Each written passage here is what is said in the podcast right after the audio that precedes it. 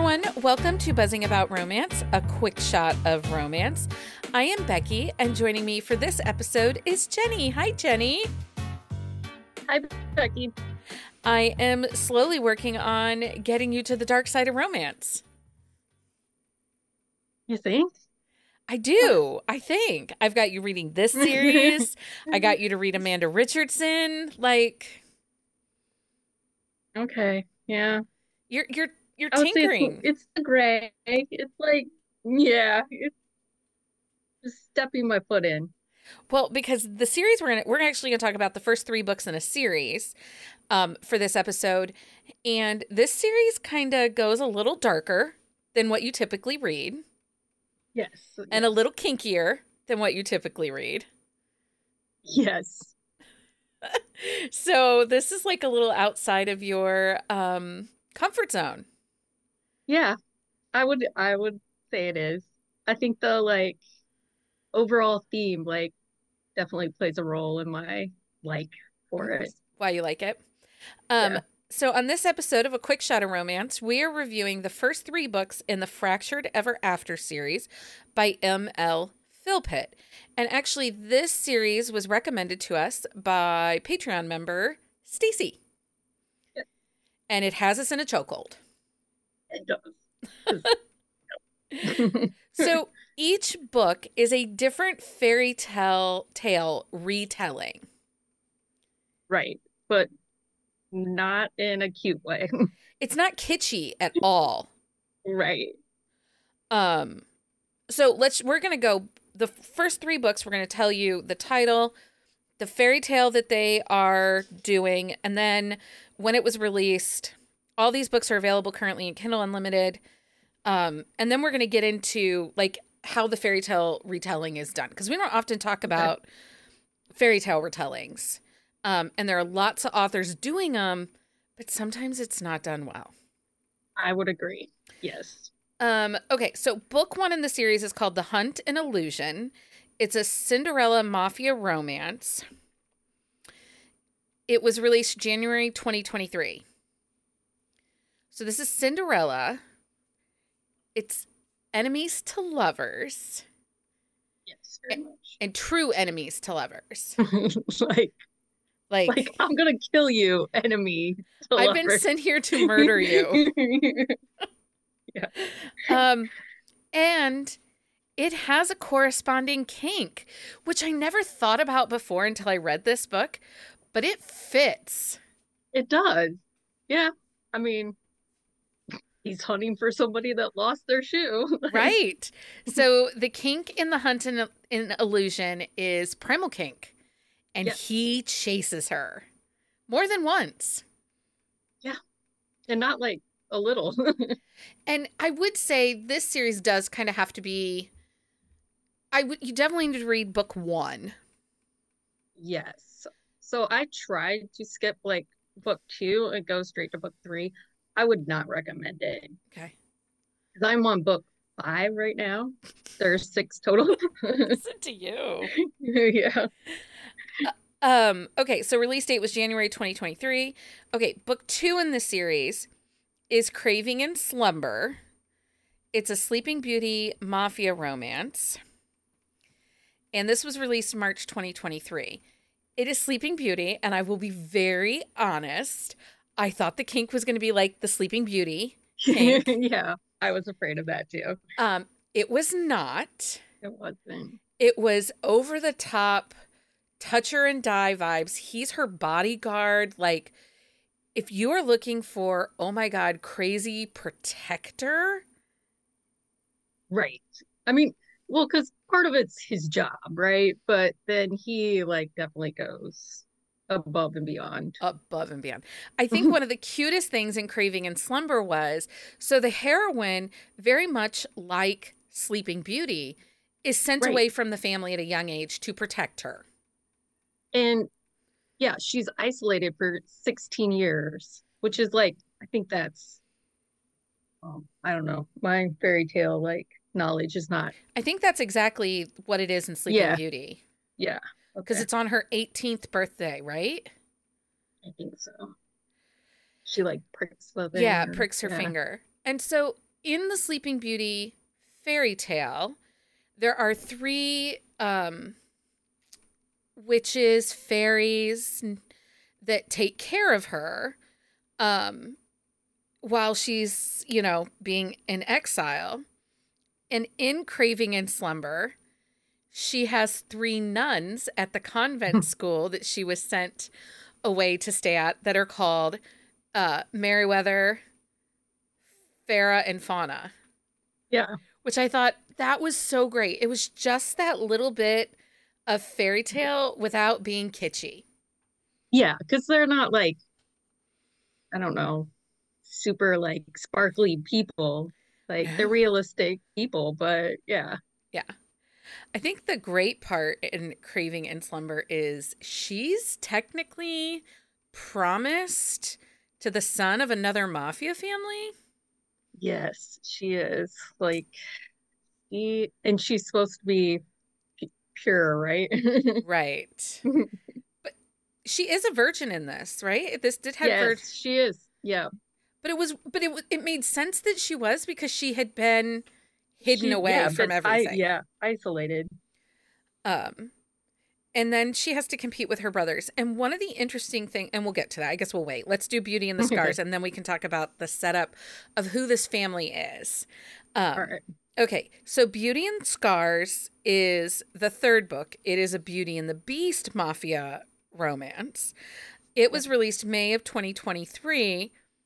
This one has all sorts of little twists in it.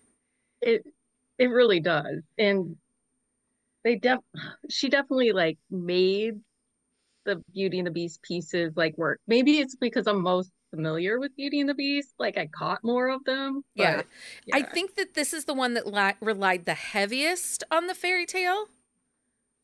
Yeah, I um, can see. Yeah. You know, because in the Cinderella one, it was her shoe, but also her phone.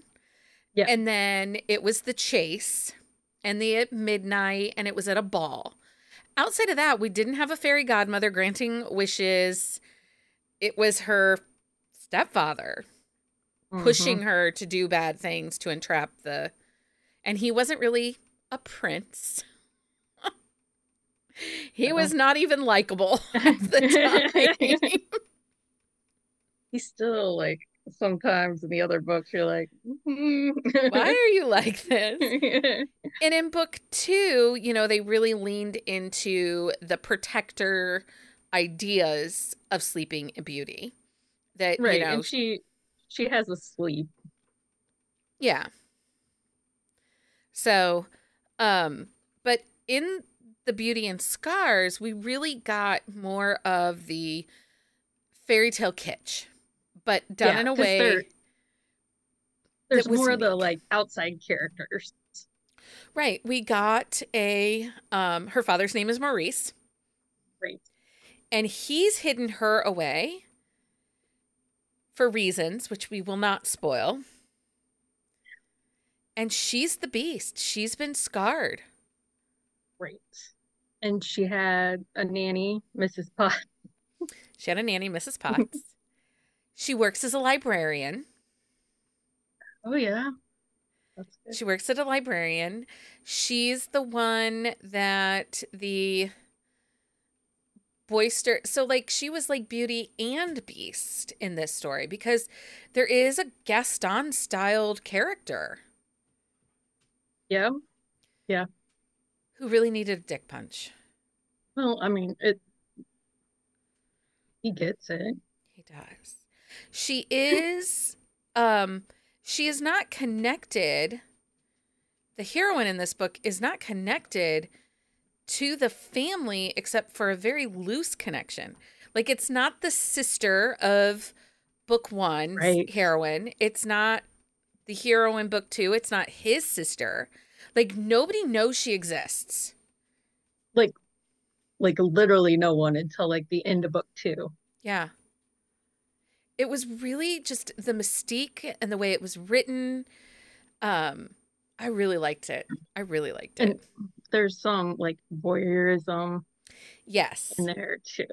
Yes. Uh voyeurism and public. The Yes, hopes of being caught. Yeah. Our hero likes to be caught. Or maybe. I don't know. Um, so overall, the tropes of this series are mafia. These are all anti-heroes. It is a family series, and these are interconnected standalones. And we do recommend you read these in order. It is dual Yep. first person. And so we talked a little bit about like as fairy tales, they're really great fairy tale retellings. Yes, I agree. And that's like what drew me like in the most. Like I just really like fairy tales. Um like Once Upon a Time was my like favorite TV show. Yeah. You know, it kind of does have once upon a time vibes. Yeah. Minus the magic.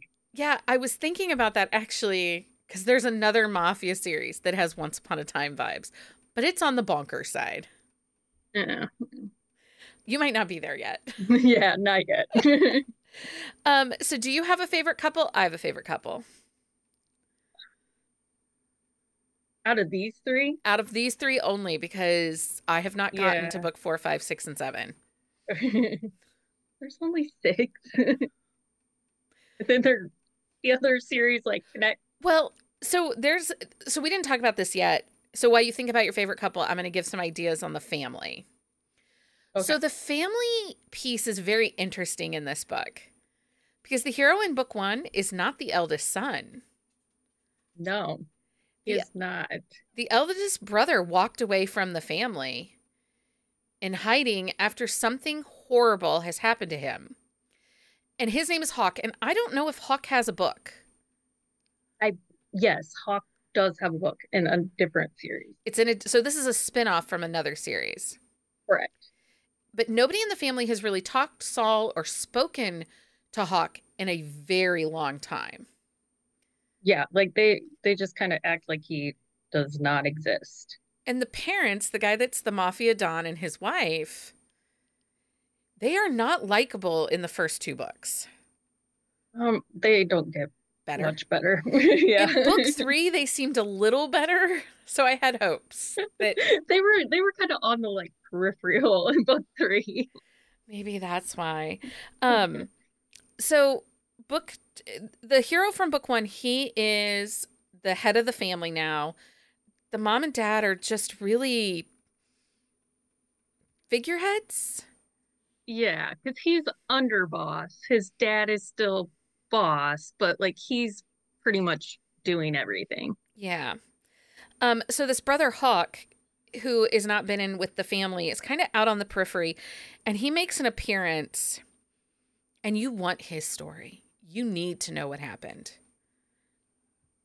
But we learn at the end of book three that something else is going to spin off at the end of this series. So she like weaves a tale, ML Philpitt. Right. Yeah, because like as I was reading like book two and three, I'm like, she has to be a plotter. Like, Yeah. there's no way. Just the way she, yeah, she really interconnects things. So, do you have a favorite couple in these first three books? In these first three, I think so. Who is it? Uh, Isabel and Raphael. And that's book three. Three. Beauty of the Scars. And I would say Craving and Slumber. Really liked that couple because he was willing to die for her. Yeah. Like Yeah. he was willing to say, you know, I mean, he loved her at the risk of his own life. Yeah, because he, I think, I mean, this isn't really spoiler. He, like, at the end is like, look, if she doesn't walk down the aisle to me, like, somebody's gonna die. Yeah. Yeah. Um, so darkness level, because you are not traditionally a mafia reader. No, I'm not. You don't mind a gray hero, but you aren't big into death, dark, killing. and especially book four. So book four is a Rapunzel retelling. Yeah, I would say that's um that's probably the darkest of the series that I've read so far. Like I'm probably like halfway through book five. Um yeah, it gets it's like book four is on the edge for me. Like. Okay. um, but darkness level, like, but I think it's a good entry to mafia. Oh yes. So- yeah, because there's there's not like I mean there is some blood on the page, but not Well, and at least in the first three, there is consent. Yeah, there's consent in all of them that I've read so far, Okay. which is very important for me. right. Um, even though book four is like, oh yeah, like I said, it's more on the edge for me. There's yeah, There's clear consent. yes. Um so is there something you love about this series? Just how well she like drops the like fairy tale stuff. Yeah. It's not like there's enough of a difference that you don't know what's coming. Like it doesn't follow like step by step like fairy tale. Yeah. It's not um you don't see the ending. I mean, obviously we're going to get an HEA, but the the story takes its own unique twists and turns. Right. And yeah, some like especially like with Beauty and the Scars, like some things would happen and I'm like I would think like, oh, I should have seen that coming because that does fit the story, but like she does so well of like focusing on the character connection between the couple too that like sometimes you're not anticipating. I will also say with this book in this series is that um she does a really good job with the lore of the mafia. The family is not so gigantic or so ridiculous that you're like what the heck. There is one clear enemy uh, until there's this secret society-ish that is floating on the outskirts, but it doesn't really, at least in those first three, Yeah, I would agree. fully affect the series. Right. And again, like going further, like as I read like book four, she does a really great job of like slowly introducing that other component instead of like just like fully emerging you Yeah. in it. Yeah. Um, so yeah, if you're looking for kind of a grayer mafia that does fairy tale retellings very, very well, you should check out the Fractured Ever After series by M.L. Philpitt. Now you're gonna keep going on with the series. Yes, I am I'm on like book five now, and then I think books I'm pretty sure book six is the last one. And then I'm gonna go to Back. the the uh, well, I'm gonna go to the seven. Okay. Um, They're coming out this spring and summer.